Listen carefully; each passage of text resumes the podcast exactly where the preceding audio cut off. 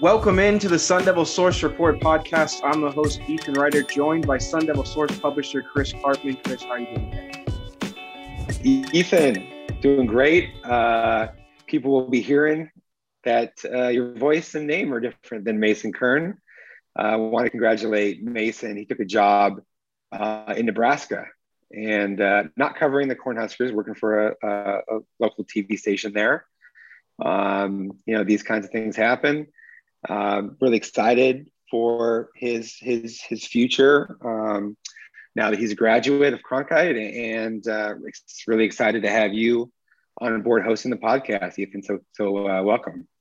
Yeah, for sure. It's an exciting time for him. I've seen a couple of things on Twitter already from him. Looking forward to see what he can do in the future. It's an exciting time for him. It's also an exciting time of year for fans right before the preseason camp is getting underway, especially this year with so much hope for this Sun Devil football team. And there's already big news coming out of ASU with tons of players and just many players and options for the team. And this podcast, we're just going to be previewing the team ahead of that preseason camp that does start on Wednesday. Before we get actually into the team, Pac-12 Media Day happened last week with Herm Edwards, Jayden Daniels, and Chase Lucas all in attendance, including Chris Karpman. It was there as well. Jayden Daniels gained has said he's gained about 12 pounds, and Chase Lucas said didn't fall in love with football until last year. So a bunch of things happening at Pac-12 Media Day. But what were your biggest takeaways, Chris? It was interesting. It, they had it at different venues at the W Hotel. Uh, previously, had been at the, the Hollywood and Highland complex, smaller room. Uh, you know, because they had the mask mandate, it, it you know the, the, different sort of energy vibe. Um, you had, of course, Herm Edwards asked a couple questions about the NCAA review that the team is under. Wasn't going to say anything about that. Uh, basically, no commented. Um, although I did ask him if there were any sort of you know ways that he could um, work to avoid distractions within the program with staff or players or anything and he basically said that there there there isn't a distraction. I I find that sort of you know difficult uh, conceptually that this would be something that takes you know some energy, emotion, and thought um, away from you know preparing and onto some of the the issues with the that the staff you know feels like they might uh, end up dealing with as part of this you know matter, but um, that's gonna you know that's going to play itself out as as the coming weeks and months unfold and, and we're going to see.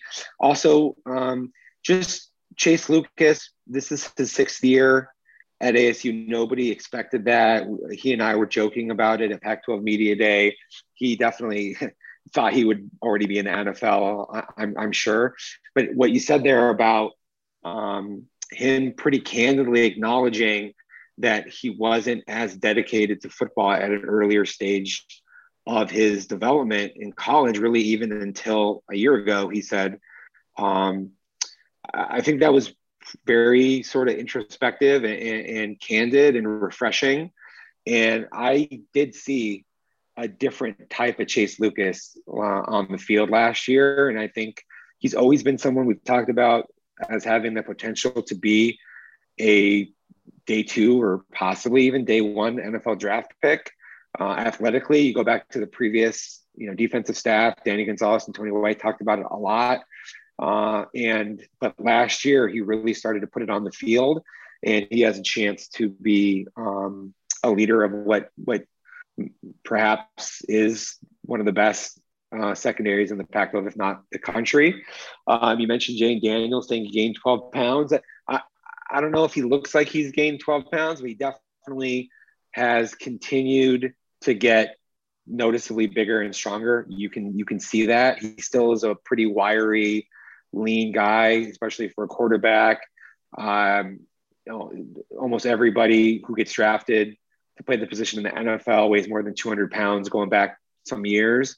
So he's still going to have to gain more weight. Also, probably lose weight as the season goes on. Most guys do and then they bulk up in the off season. So he's gonna, you know, have a lot ahead of him. Um, but he he's made a lot of progress. And then he mentioned that he's going to be graduating in December with a degree in business communications, um, which uh, as people start to think about his future, uh, that's that's another factor, right? Like he's going to have his degree probably it seems like by December. Um, so I, am I'm, I'm I'm confident that with how good ASU's forecast to be, um, that his goal would be to have a dynamite season, be able to graduate, and then have the opportunity to, to, to consider moving on and be drafted high next year. So that's a whole subplot to what we're going to be looking at this season. Yeah, for sure. And and this is Jayden Daniels and Chase Lucas are two key players for this team. A team that's brought 20 starters back. They have the second most super seniors in the Power Five, one of the most experienced defenses in the country, with a lot of those players starting off as freshmen at ASU. Uh, they led in rushing last season with Rachaad White having 10 yards per carry, which led the country. And then, of course, like you said, Jayden Daniels, he's the second best odds in the Pac 12 to win the Heisman in, in quarterbacks after Slovis and it's now his third season. As you said, him looking to have a dynamite season and, and make his way off to the next level. But in, in terms of this team, we'll, we'll jump right into breaking down this team. And, and first, that quarterback position with Jayden Daniels. Of course, Jayden Daniels is is primed to be the starter, and that's not really that big of a question. But the big question is just kind of what is there to be expected from him? What what is he going to be able to do to be that dynamic guy and really make that next step to be a, a viable quarterback at the next level? Yeah. So second year working with Zach Hill in this offense. Uh, last year there were a lot of challenges in the first year. Um, they had sort of irregular practice scheduling and some a whole lot of new pieces that he had to work with. Frank Darby got hurt against USC. Had uh, every all the other receivers were essentially new.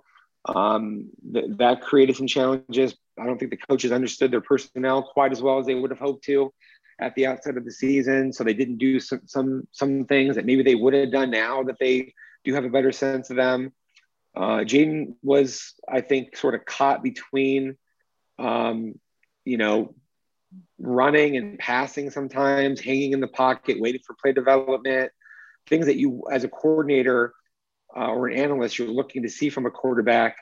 But he is so successful when plays break down and his ability to get yardage with his feet, coupled with the newness of the scheme and the um, how green that his receivers were across the board. I think that caused some issues, and that won't be the case this year. You know, he's had a whole nother offseason to work and develop um, relationships and just feel chemistry with these receivers. They all know the offense much better. Um, and, and so I, I think, you know, we're going to talk about this, you know, a lot in this podcast throughout camp and into the year, but uh, what Daniels is able to do passing the ball is going to be, in my mind, the key thing for this offense because now that you have uh, everyone's understanding of how potent ASU's run game is off of last season, uh, you're going to probably have defenses really try to creep up, try to take away the run game, make ASU win down the field, uh, connecting on some big plays in the passing game. And that's, you know, that's equal parts, if not more receiver than Daniels, because we know he throws a great deep ball. Uh, but really, it is that big play capability in the passing game that is going to enable this offense to continue to really flourish. I, I would say, and beyond behind Daniels, it's a it's a steep drop off to whoever would be the backup in the event that um, he has to go out of the lineup. Uh, I think the the the number two quarterback would either be Trenton Bourguet, the former walk on who earned a scholarship, um, you know, just by practicing really well. And, and um, he's like a very high level sort of mind for the game. Uh, and then Finn Collins, the freshman, looked really good, I think, in the spring in terms of just his composure and a lot of his physical tools are quite impressive. So I'm interested to see kind of how that uh, plays out a battle between those two guys for the backup spot. Yeah, and as you said, with the running game being so good last year, there was not as much really necessarily needing to throw because the run game was so positive and they were in the lead a lot of the times. But the big thing with Zach Hill is he's talked about how kind of in an ideal world there would be 55% passing plays and 45% running plays. And part of that, as you said, comes from the wide receiver group, who last year was the 11th best passing offense in the conference. Uh, they averaged only 21.75 pass attempts per contest, which was by far the fewest in the contest or on, in the conference. So the wide receiver group is interesting because there's a lot of talent there, but they're very young, and they just lost Frank Darby to the draft as he got drafted by the Atlanta Falcons, and it's kind of one of the bigger question marks around the team, not because there's not any talent there necessarily, but the big question is who's going to be that marquee guy. And Coach Gill talked about it uh, in spring ball. He said there was a big group effort last year, but they're kind of looking for that marquee guy. So who do you expect to step up into that position? Great question. I totally agree that this is the biggest sort of unknown element of this team and the uh, the position I'm going to be watching most closely. Um, as you said, they they they were 11th in the in the conference last year in passing offense, but a big part of that was they didn't even really need to throw the ball in half their games, much at all. Um, but I don't think that they could have been a much more dynamic passing attack team last year if they had to be. And when Hill says he wants to be 55% passing, it's because really you you need not only the big play capability, but you need the you know, intermediate chain moving, and then you need run replacement stuff. So you need to be able to stretch the field laterally and hit at all levels uh, in your passing game and have that um, so that you're not a one note type of an offense where you, you know, team, team defenses just literally load up against you and make it a lot more difficult for you to move the football, which has happened at times um, for the Sun Devils, including, you know, against Utah on the road uh, and in some non-conference type games over the years. Um, definitely, the talent is great, as you said. Uh, you look at, I think they have like something like six or seven receivers in a row who committed to the program over a two-year period that were all four-star guys. You go through the list, it, it's like the you know the the freshmen are really quite something athletically between Johnny Wilson, Elijah Badger, LV Bunkley Shelton, uh, Chad Johnson Jr. was a four star. Junior Alexander, who's an incoming freshman, the only one that they signed who's new, also a four star. Um, and and then to me, I think the, the biggest newcomer though is Bryan Thompson, the Utah transfer, and he was one of the better big play receivers in the Pac-12 uh, in the last couple of years at Utah, but they the Utes didn't really have the quarterback that had the ability to maximize that or take advantage of that. One of the biggest reasons that Thompson ended up transferring to ASU is Jayden Daniels has that ability. So we know the Sun Devils have had big play, you know, re- receivers in recent years. Frank Darby was a great deep ball threat. Brandon Aiyuk provided that capability. Uh, last year, it, it, it wasn't quite there, especially early, early on in the season. And as a way of allowing some of these younger players more time sort of build into that. I think Bryan Thompson's going to be huge. He'll play the X position, which is into the boundary. It's the one that's um, you know closest to the ball where it's positioned if it's on the hash. And beyond that, I think you have really a battle for, with several players, five or six players uh, for starting spots. You have uh, at the H position, which is in the slot, you have Ricky Pearsall and LV Bunkley Shelton. Uh, Bunkley Shelton led the team pretty clearly last year as a true freshman in the number of targets and catches. He's a, an underneath uh, a weapon, a guy who is a great leverage route runner, a guy you can throw the ball to a lot in the quick game, uh, in and out breaking type of routes. And then um, I think Pearsall is has a really good combination of size and athleticism and route running. Uh, and he's versatile piece. He doesn't have to play H, even though that's kind of where they have tended to want to line him up. I think he's being slept on a little bit. He has the potential to be a uh, one of the better receivers on the team. And you go outside to the Z position, which is furthest aligned from the football, and you have uh, a battle between Johnny Wilson you have a, a battle between Johnny Wilson and um, uh, um, Ricky and uh, Geordon Porter, pardon me.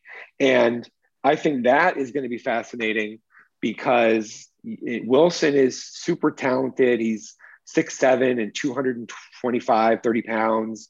Um, there hasn't been a uh, player like him uh, at ASU probably ever as a wide receiver, but yet he and he improved as the season went on. But I think we're going to have to see exactly where he's at because at the outset of the season against USC, he was kind of not ready. Um, you know, by by the end, he was sort of starting to get there, but still some of the reps were a little bit off. Geordon Porter is a speed guy. He's one of the fastest guys on the offense. Um, if he's able to win at the line of scrimmage and get clean releases into his routes, he becomes one of these guys like a Bryan Thompson bookending that on the other end of the field who has the ability to, to, to stretch uh, uh, the defense and, and, and, make some plays. And then um, some other guys who are definitely still in the mix are Andre Johnson and uh, LV Bunkley, I mean, pardon me, and Elijah Badger. Uh, Elijah Badger wasn't able to play last year. He had a red shirt. Uh, it was a, you know, there was no red shirts, but he had a forced sit out year because of academics and uh, he wasn't eligible. But in practices, a lot of the coaches felt like um, you know he might have been at times their most most dynamic option. You know, he is maybe the the guy who's most Brandon Aiyuk like. Not saying he's on that level, but stylistically and athletically, there's some similarities there. So he has the ability to maybe play uh, as a number two uh, um, X behind Bryan Thompson. The other option there is Andre Johnson who has shown that he has some vertical route running and big play capability. He's good on double moves and, and some bigger concept type types of routes. Um, so this, you know, it's it's a, as we said, athletic, deep, but nobody really has proven themselves who has already played for ASU, and they're going to need a couple of these guys to really step up. Yeah, and that that's the the biggest question mark around them because they're deep. They have almost every type of receiver you could want. They have the big receiver and Johnny Wilson, like you talked about. They have shifty receivers. They have fast receivers, which also brings up the next position group in tight ends because the tight ends, of course, there's Adam Breneman is now in on paid administrative leave. It kind of makes you question kind of what now, like what what do you think that will affect in terms of the tight ends being players that Jayden Daniels can target in situations? What is not? What is Adam Breneman being unpaid administrative leave, uh, you know, what does that, how does that affect that group? Right. So um, when uh, ASU decided to go in a different direction uh, and not bring back Derek Hagan, there were two coaches who already were staff members who already worked at ASU football who interviewed for that position. And um, one of them was Breneman. He was an analyst. And the other one or a graduate assistant, pardon me. And the other one was Justin Wood, who's an analyst who came with um, uh, Zach Hill from Boise State um, to join ASU. So Justin Wood already has, like when he arrived, the best sort of knowledge of the scheme. Okay. So, and, and, and he was a legitimate candidate for that job. Um, so Justin Wood now is going to work with the tight ends. I can't really say from a, I've never been able to evaluate him uh, from skill development standpoint and, you know, his understanding of the position and, and all those kinds of things. So that's, that's going to be sort of interesting for us to follow. They've really struggled with getting continuity with their uh, tight end position coaching. And they have in, um, you know, the, the, you know, they have some young players, most prominently Jalen Conyers, who now they worked with Breneman in the spring, and now they're going to be getting somebody new that they're going to be working with. What does that do, you know, for that group? Um, I, Curtis Hodges, I don't think it's going to really affect him that much. He's five years deep into his career. Uh, now he's been at tight end for a couple years. I think he has a pretty good understanding. Um, but for the younger guys, I think it is a factor. And I think we're going to see a lot of 12 personnel looks this year, um, which means two tight ends, with Hodges being a Y style, you know, inline tight end, you know, and then Conyers playing a lot as like a flexed out H, like a bigger H. So when you don't have this typical slot receiver H on the field, then you can maybe have a bigger guy like Conyers who is he's a lot coming at you as 6'3, 250 ish uh, uh, type of a player. He showed in the spring a capability to make plays down the field and in the red zone. Um, in fact, he had two touchdowns in the, the, the final spring scrimmage, albeit against the second team. And uh, I think the biggest question you have there, though, is um, what is the depth like? Uh, they they were expecting to enroll Geor'Quarius Spivey, um, a, a, Mississippi State transfer. He decided that he was instead going to go to SMU. Um, part of that, I think, was you know s- you know academic related. Um, he his major and, and being able to transfer um, credits and stuff was an issue at ASU. And then, you know, maybe also secondarily with some of the stuff that's going on with Breneman and uh, and this this whole NCAA uh, uh, review. Uh, so so you have of course uh, Case Hatch is a fullback H back type coming back, and then other than that they they they don't have a lot from a scholarship standpoint. They John Stivers is a walk on from Harvard who played a little bit last year. Um, probably don't want to have to rely on him too much.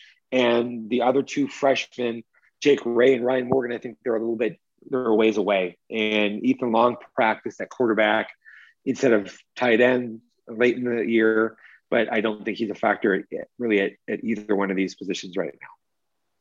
Yeah, and, and with Zach Hill in the past, his offense has utilized tight ends a lot. We saw the tight ends targeted heavily in spring. So we'll see how that continues with the depth that you just talked about and maybe lack thereof and see if they can step up um, as that'll be in an important position. But other players that can step up on this offensive team, uh, group that already has is the running backs with Rachaad Wright and DeaMonte Trayanum, possibly one of the best one-two punches in the country. Um, so what do you expect from that group of, of anyone that watched them last year will expect a lot of touches from Rachaad Wright and DeaMonte Trayanum. What do you expect from those two? And then who else might get touches out of that running back group? Yeah, so my hope is that people go back and remember what we said a year ago about those guys. I pretty I staked out a pretty bold stance that ASU probably would even be better at the running back position with White and Trayanum and even Daniyel Ngata, you know, eventually uh, compared with Eno Benjamin, which was saying a lot because Benjamin broke school records and was a tremendous workhorse player. But I just think that the the size, athleticism combination of White and Trayanum, um, it's there. It's so dynamic that there there was a higher ceiling for those guys, and and they were they would be ready made uh, to come in and play right away, and that was demonstrated quite clearly uh, it was only four games, 42 carries. So people are going to say, yeah, it's not sustainable over, um, you know, when you play, you know, three times that many games.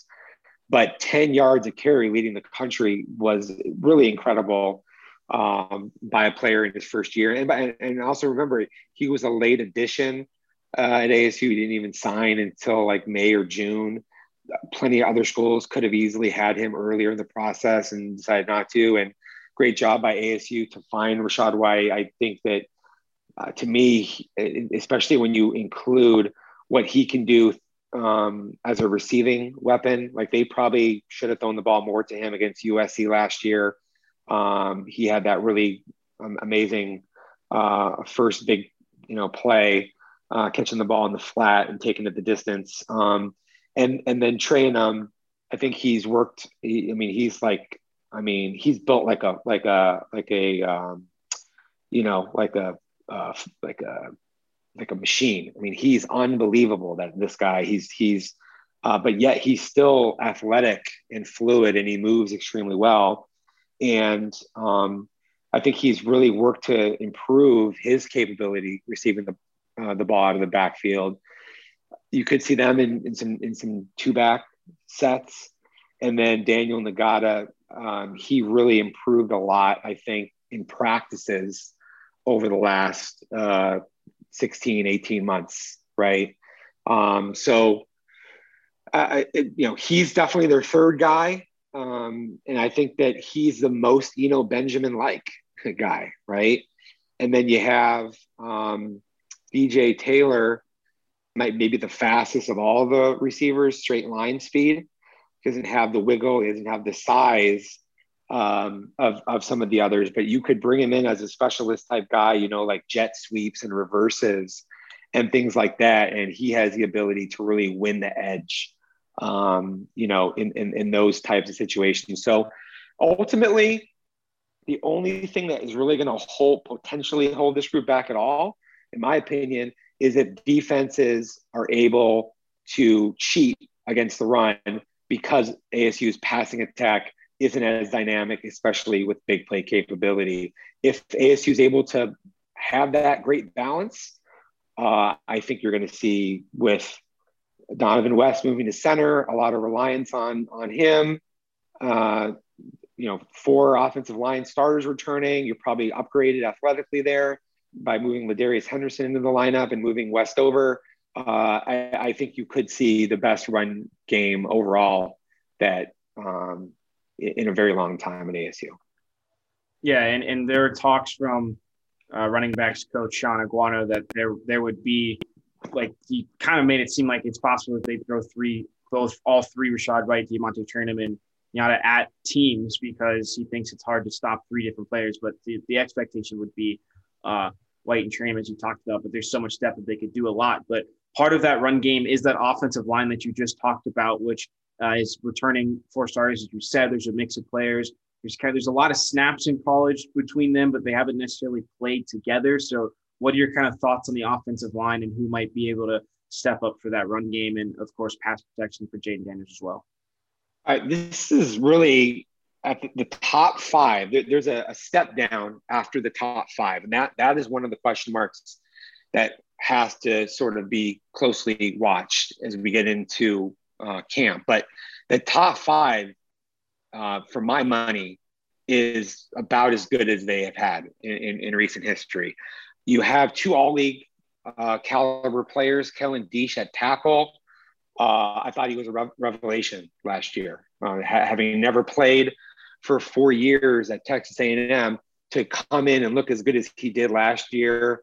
Uh, he has beautiful footwork, graceful, uh, he moves extremely well, both uh, in, in, the run game and also in his pass pro. They're really working on him to get more power and pop uh, with his hands and use his hands a little bit more actively. But I think he can play in the NFL because he's six six or taller. He has really good body type and composition at that size, and he moves ex- extremely well. Um, I think he'll be one of the better offensive tackles in the Pac 12. And then, of course, there's no doubt that Dohnovan West is one of the better interior players in the Pac 12. I think he might have been, eh, you know, the last two years, he was the best underclassman offensive guard in the Pac 12. And moving to center presents, you know, more challenges. It's a tougher position. You got, you know, the additional, you know, thing, the snapping, it, it you know, it, it, makes it tougher. Um, but I think that he's clearly a better athlete, has more potential there than Cade Cody, the player he's replacing. And then you move with Darius Henderson, who started two years ago, forced into action as a 17 year old freshman uh, that he wasn't ready for, but he got a lot of experience. Last year, he was their, their first backup. Now he's ready to play guard, left guard. He's played on the left side guard. He's been on the right side at right guard, practiced a lot of right tackle. Now he's going to pra- play at left guard he has totally overhauled his body, gotten a lot stronger, bigger, leaner, uh, more agile, I think. So that five some is, is really tremendous.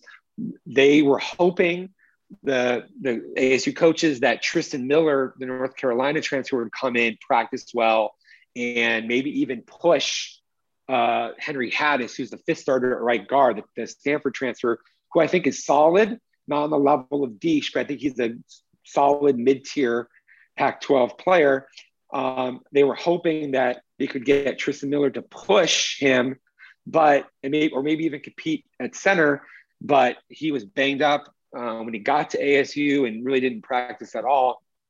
Um, the guy who probably deserves recognition as the biggest surprise player last year on the team it was Ben Scott, the starting right tackle. In fact, ASU's former offensive line coach Dave Christensen said he might have been the most consistent of all of their offensive linemen, which is really saying something for a first year starter. It, ben Scott was the the the of the 10 lowest rated pro, prospects on the 24/7 composite that ASU signed in that 2019 class that he was a part of. Um, he, he's the only guy that became a starter um, already, a regular starter. So, uh, and he was really just tremendous. Run game, pass game, really didn't give up any sacks. Uh, plays with a lot of poise and high football IQ. He has really good vision and his head's on a swivel. So he's really good. Now, beyond the five, I mentioned Tristan Miller. You have these other options, which are fourth year sophomores, uh, which is, you know, never happens, but because of the pandemic, that's where you're at with eligibility. It's Ralph Frias, Jarrett Bell, and Spencer Lovell.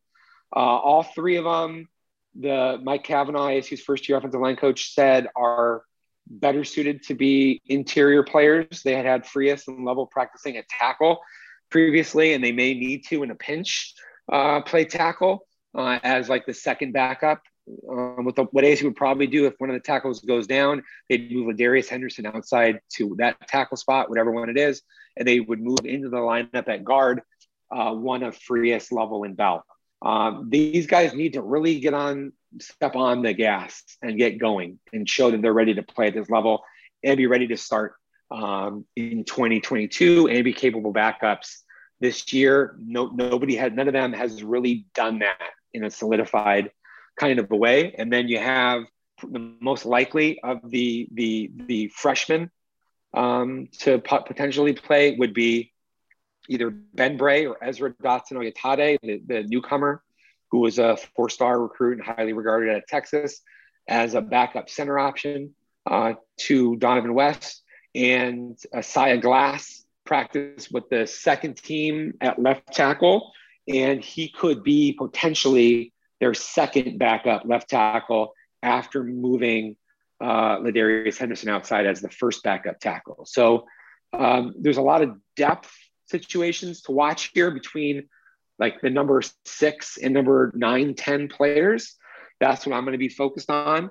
But the top five looks really, really excellent, I would say. I mean, you could even say that Ben Scott is a potential sleeper, all league caliber uh, uh, prospect. If not this year, I, I would say certainly by, by 2022. So they have two or three guys capable of playing at that first to second team all conference caliber level. And with that depth, and that that's the last position group for offense. So that's an offense that looks to be one that can be very strong this year. Of course, um, with the new offense under Zak Hill, there's been a longer time. He talked about it a couple times, but uh, that offensive line group uh, in particular, as well as a, is a group that could benefit the most with more time learning that offense uh, and the offense in general uh, in that sense will should be better off this year in terms of knowing the offense and being able to showcase a little bit more. But let's switch gears over to the defense, uh, or actually let's let's stay on the offense for a quick second. What what do you think are the main things to look out for in the preseason camp on the offensive side of the ball that it will be most important uh, for fans to look out for? Yeah, it's definitely the passing attack. I think that is the number one thing with this whole season is Jayden Daniels taking that next step in terms of understanding scheme, uh, his ability to make checks and change things at the line of scrimmage in a way that is dynamic and hanging in there and uh, um, allowing play development. And then are the receivers, do they have the fluency of the scheme? Are they getting off the line of scrimmage? With greater physicality and more consistently in terms of the route running? Are they able to have some big play capability by more more than one or two guys? And uh, or do they have post route uh, evolution in terms of their ability to freelance and be in a rhythm with Jayden Daniels to where they can make uh, unexpected plays uh, on the fly? Though to me that is the easily the most important thing that we got to watch. Uh, second, more secondarily, of course, is as I was saying, like how do does the the offensive line shake up from like the sixth, seventh, eighth guys? Um, are they gonna would they have a big drop off if somebody gets knocked out of the lineup among their starters? Um, and then how how capable are they at the tight end position? Is is Jalen Conyers ready to be you know, a full service guy? Is he more of just a receiver, a specialist? Um, are anybody else stepping up there? Um, you know, how much are they able to get from Case Hatch, and in what kind of ways are they able to utilize him? Um, I think those are really the biggest questions about the offense. Okay, so that's that's the offense so far heading into preseason camp. Of course, stay locked in to sundevilsource.com. We'll have a bunch more content just talking about the offense and how that progresses throughout the preseason camp. But we'll change gears to the defense with all starters returning and 10 of their 11 backups returning as well. We talked about it at the beginning of this podcast with it being one of the most experienced defenses in possibly the whole country. So the first kind of group that we'll talk about is is the defensive line, which is is a group that heavily improved last year uh, with players like Tyler Johnson, DJ Davidson, just players that stepped up and were able to get pressure on the quarterback when they only had four players rushing, and they're returning all four starters. They had all 13 scholarship players from last year uh, coming back as well, with two new additions incoming. So, what are the biggest questions around that defensive line group? Man, I think um, they're in really good shape. A lot better shape than I thought last year when Robert Rodriguez was probably the overall MVP uh, of ASU. That move from a 3-3-5 to the 4-3 um, and Rodriguez's um, a, a jolt of energy and and technical proficiency, what he provided to this to these guys in this group, it it, was really a lightning bolt. Uh, and they almost have five starters back when I look at it because Shannon Forman ha- has started at, at end. Tyler Johnson, he backed up a lot last year, even though he's, basically a starter level player. Um, Michael Matus, I think, was probably one of the biggest um, surprises uh, on the off. I mean, on the defense last year, what he was able to do just just coming in and starting, he benefited greatly from that transition to a four three. Uh, Jermayne Lole moving him from an end to a three technique position where he's most suited to play and will probably play at the next level. Um, that was a, a, huge positive step for them. Um, DJ Davidson has the ability to be one of the better nose tackles in the Pac 12. Tyler Johnson, one of the best pass rushers in the Pac 12. ASU, this group, um, it wasn't really appreciated because they only played in four games and other teams played more, but they had the most quarterback pressures and the most sacks and the most tackles for loss as a percentage of reps. Um, that's all really you could ask for in, in that type of a year. And when you have all those guys coming back, and now they have that extra offseason of working with Rodriguez and that schematic understanding, they have a chance to be pretty special. I, I think that Tyler Johnson and, and Jermayne Lole easily could be first team all all conference caliber players. Um, those guys are, are trying to put out a bunch of great film so that they can um, make a case for the NFL next year. Um, DJ Davidson can play at the next level, and I think he's got the ability to show that. Um, he just needs to be even more of a, a, a bully. In the three three five, so many times it was like a lot of angling and um, kind of wrapping around and, and and doing some cuter things with the feet, which was which you know it worked within the scheme, but he needs to understand how much power that he really possesses and and ra- start ragdolling guys. Not don't be content to just lock someone out. Don't be content to dent up the pocket a little bit. You got to actually start throwing people around and use this this this vast sort of uh, lower body strength that he, ha- he possesses. Um, there are some younger players that, that I think have a lot of potential. Um, Amiri Johnson looked like he was on a great trajectory two years ago. Then he got hurt. He didn't really handle that properly in terms of bringing it to the attention of trainers at the outset of the pandemic. It didn't get better. It was sports hernia. So he had, then he eventually had surgery and they did not miss the spring. But by the end of the spring, he was running around and he looked pretty good physically. And I, I think he should be 100%. He could take a, a big step up and, and, you know, be uh, competing for, for, for second team reps. You have Travez Moore who's the LSU transfer who joined ASU in the spring. I think he shapes up to be potentially the backup to Tyler Johnson on the right side.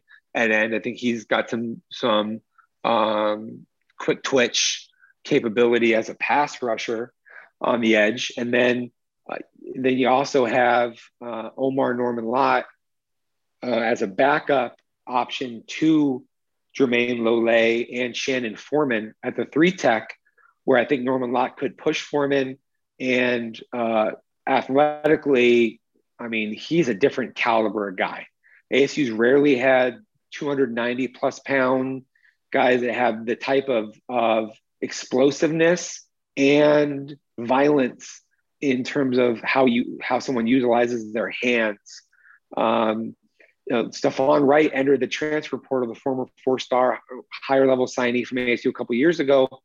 Um, and you know, there's some family issues at play there, I think, but also he's and he had injuries. He had both shoulders operated on, one as a senior before he got to ASU that sent him back.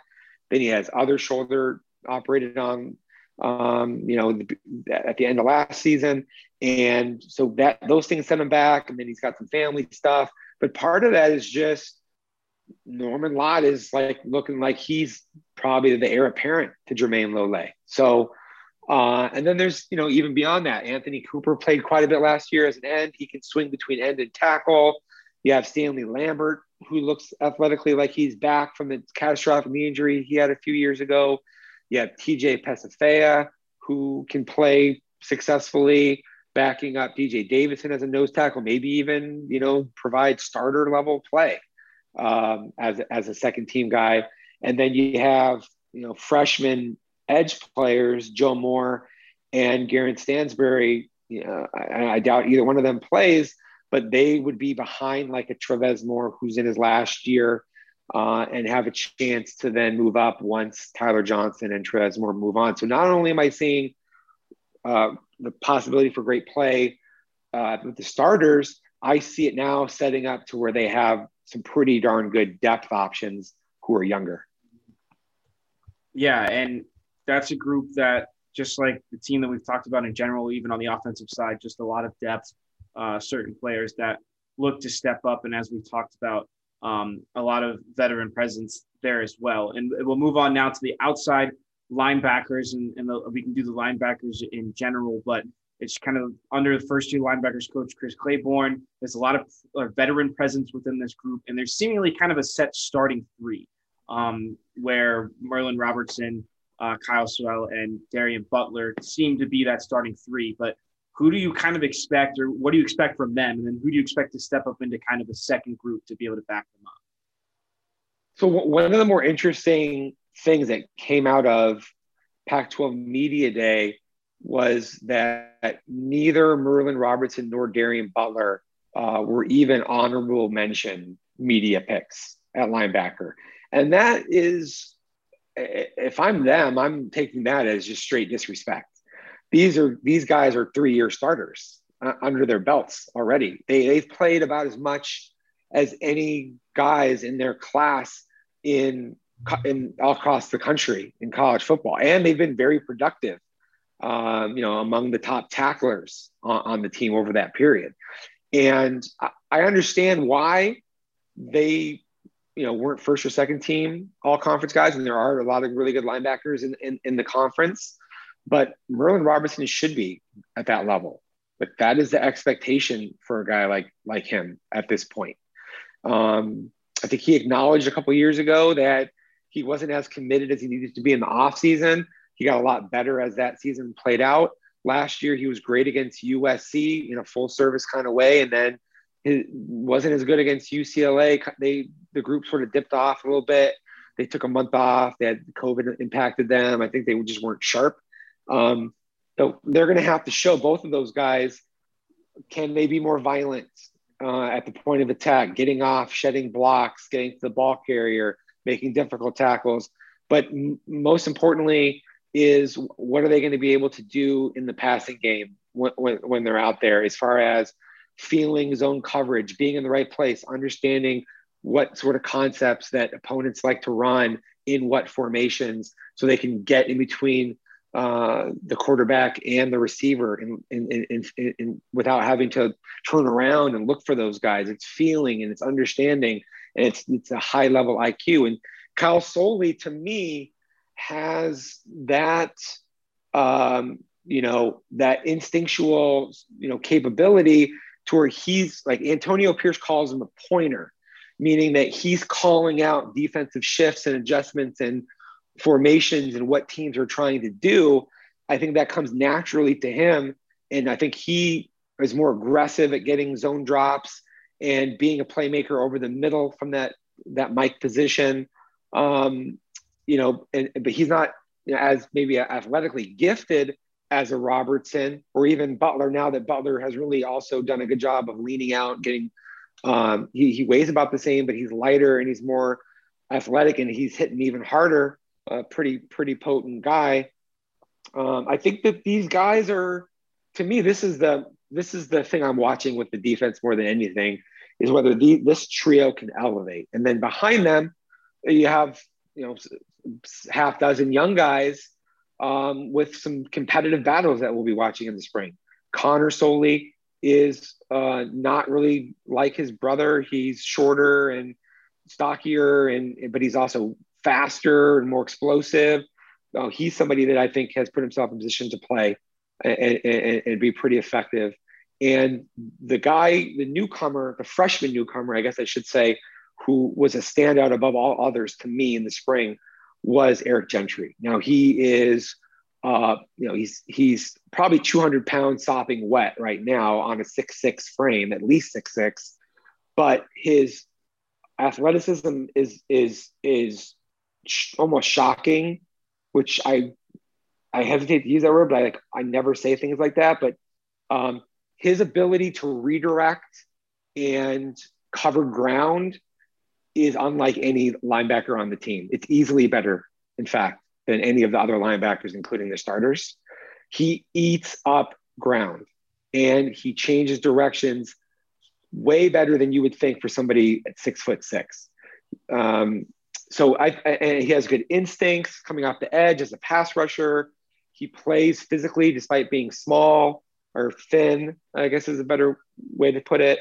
So he has a chance, I think, to play a lot um, as a backup. And then, uh, you know, between the other guys, Jordan Banks, Caleb McCullough, Will Schaefer, and Jaden Williams, who's a the fall arriving, uh, uh, very athletic linebacker that's going to be some battles. I think you know there you got some talented guys. I don't I didn't see anybody really step up in the spring like I had thought might happen between Banks, McCullough, and Schaefer. I thought they sort of were mm, you know just okay. And part of that maybe was because they had a new position coach, Chris Claiborne, as uh, Antonio Pierce moves into taking over the entire defense, and they're adjusting to Claiborne and some of the things that he's asking for. But some of those guys, I think, need to step up and overall, this this is the position group that I think I'm going to be watching most closely. Yeah, and and that group, as I talked about, have a lot of veteran presence. But the next group, the secondary, uh, it could be one of the best nationally next season. They're they're led by Chris Hawkins, and they have even more veteran presence somehow with the projected starters having three six-year seniors and a fifth-year senior. So, what are your expectations out of this group with it moving to kind of a four-three defense? There's so much talent. How are they going to fit them all? How are they going to be able to give them enough reps on the field? And, and what do you think that group's going to look like? Man, I mean, it's pretty it's pretty rare that you're going to get better secondary talent at ASU. Uh, I mean, you might not ever get better secondary talent in terms of guys having this amount of experience and this uh, capability. You have in Chase Lucas a first team all conference guy. Jack Jones is you know, last year he got he got suspended and whatever didn't play. The guy was a five star out of high school, and he's now five years deep in, you know, into his college career. Like he is one of the best pure cover corners when he's on his game in the conference. And then Timarcus Davis was one of the most improved guys on the team last year, and he's capable of starting or being a third corner when you go into a nickel, which they'll play a lot of base nickel against the air raid uh, uh, teams and other teams that use a lot of 10 personnel, four, four wide receiver sets.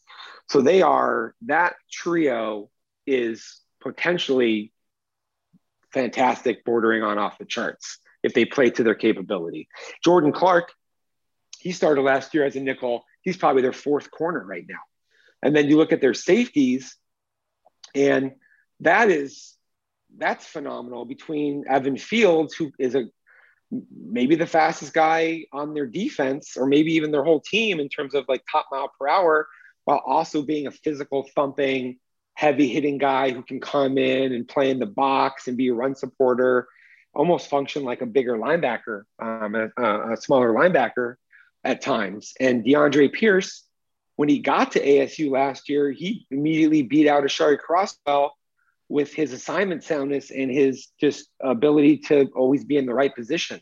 And somebody who had, you know, started like 30 games or something like that at, at Boise State.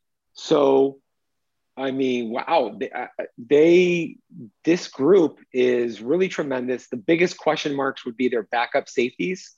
Right now, we, we did see a positive development for them uh, with Cam Phillips, who had a really promising 2019 and then didn't have a good, you know, he was suspended from the the the Sun Bowl that year, and then there were some issues related to his family and the the um, quarantine. He wasn't wasn't in Tempe for a lot of the year, and it was a slow sort of reincorporation. But he seems to be really engaged now and doing well. And Keyjuan Markham uh, has also looked good as a second team safety. So I think they're pretty good. And then you have the, um, you know, you have athletic, super gifted backups just waiting in the wings between Robert Reagan and Tommi Hill, who were practicing in the spring, including getting some mixing in some second team reps. You have Isaiah Johnson popping in, and um, you know, kind of what all goes into that. Um, you know, he's super athletic and gifted. And then you have uh, Edward Woods, who started uh, the second half of one of the games last year at corner. I mean, he's another guy who can play corner or safety. And it's almost like he's like their fourth or fifth corner, and yet he might athletically already be ready to play at this level. So you know, T. Lee looked good to me. They moved him to safety, and he made some interceptions as another backup guy. I just think that they are they have an embarrassment of riches in their secondary, and they should be as good as anyone in the conference. Yeah, for sure. And and we've talked about the whole podcast with depth throughout positions, and that one, as you said, it's just embarrassing with the amount of players that they have, and it should be really interesting to see if they can step up, especially Chase Lucas. He set legendary expectations when he returned, so if they can step up to that really, really elite next level, it could be big things for that defense. And the last part of this team talked about the offense and the defense, or we let's stick with the defense for a second in terms of what you think is the most important thing to watch out for for fans in this this uh, this preseason camp.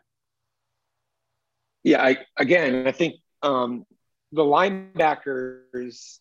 So much has been expected of them when you have guys that started as freshmen three years ago and, and, now you're still here, I think that those guys need to take the next step in terms of just being able to think and understand the game and process it and have it all be fluid and natural and on the fly, you know, for every tailored for every single opponent. They need to be at that place. And I think they I think they will be. That's pretty much it. I think the rest of the rest of it, other than developing depth and seeing which younger players are you know arriving, I think it's it, it's already there for them. Definitely. So now we've talked about the offensive defense things to look out for. The only thing left is the special teams. Michael Turk is back, so the punter, there's not much question there. Should be one of the best in the country. And then kick returning is expected to go the way of DJ Taylor, and then punt returning, uh, maybe DJ Taylor, Rachaad White took some reps last year as well. The, the big questions around that special team is kicker as as well as as long snapper possibly. So what are you seeing out of the special teams group, and what do you expect? Well, yeah, DJ Taylor is one going to be one of the best kickoff returners in the country, probably. Uh, punt return, I'm interested to see who that goes to. Michael Turk is as good a punter as ASU's had, and they've had some pretty pretty solid ones uh, over the years. You know, guys that have played in the NFL. Um, I think the, the field goal kicking is the biggest question mark, probably. Um, you, you have, um, you know, they. I don't know who they're going to end up with there, to be honest. Like, I thought it was in the spring. It was a question mark. Logan Tyler's making that transition. Um, you know, but is, is he going to be able to win out? Um, you know, they got a you know freshman walk on that they like a lot, who's probably going to you know develop over time. You know, he only joined the team sort of late in the spring. Um, you know, but he has a you know like phenomenal bloodlines and legacy and everything. But so we'll see. I think that's their biggest weakness. Um, and then they have a freshman coming in, Edwards Czaplicki, um, who's a punter that I'm interested in kind of taking a look at in in camp as well. But I think they should be really good. And the core special team should be really good. Yeah, for sure. So that's basically the rundown of the team quick from Chris Karpman early on before this preseason camp with the offense, defense, and special teams that we went over. And the only thing that could really affect this team, we've talked about it a little bit, but there is that NCAA inquiry about the team in terms of breaking any rules and stuff like that. How do you think that impacts the season at all? Of course, at the Pac-12 Media Day, Herm Edwards said it, it hasn't been a distraction at all. Uh, whether he's saying that or he actually believes that is, is something that kind of we'll have to wait to see. But but what do you expect from that, uh, if anything, this season? Well, uh, again, I think it is an emotional thing. It is something that people are going to be thinking about, even if they don't want to talk about that. Um, you know, Breneman you know, being put on paid administrative leave, it, you know, that may not be the only thing that happened. I, am not sure. Like there could be the fact that they're doing that now, ASU, when you're such so early into this process, to me indicates they're taking it really seriously all the way up to Michael Crow, the university president. And they're going to be proactive. If there's additional things that they feel like they need to do personnel wise, I could see them doing it.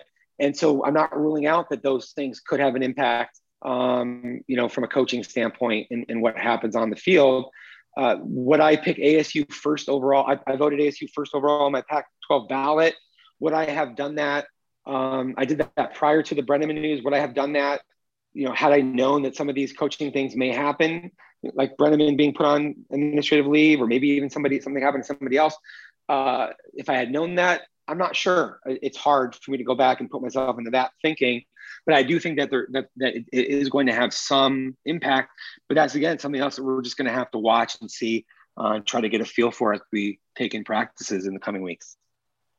Yeah, definitely. And with the inquiry or not, this is a very, very exciting time of year for Sun Devil football fans. The team that we just broke down have tons of talent and have the sky is really the limit uh, for this team. They've set big goals for themselves uh, inside the team, and there's big goals being set outside the team, whether it be media or fans, whatever it may be. So make sure you stay tuned with Sun Devil Source at sundevilsource.com. We have tons of content coming your way in the next month, the next couple of days. We're going to have camp position previews for you, player capsules heading into this preseason camp. There's a lot of conversations happening in the Devil's Sanctuary. Make sure you're there in, in touch with those conversations, knowing everything happening along the team, and make sure to stick with us even through this preseason camp. And then, of course, throughout the season, as we'll have tons of articles and tons of content coming your way. But for this podcast, the Sun Devil Source report here on August 1st, heading into that sanctuary, that will do it. I'm Ethan Ryder, the host alongside uh, Sun Devil Source publisher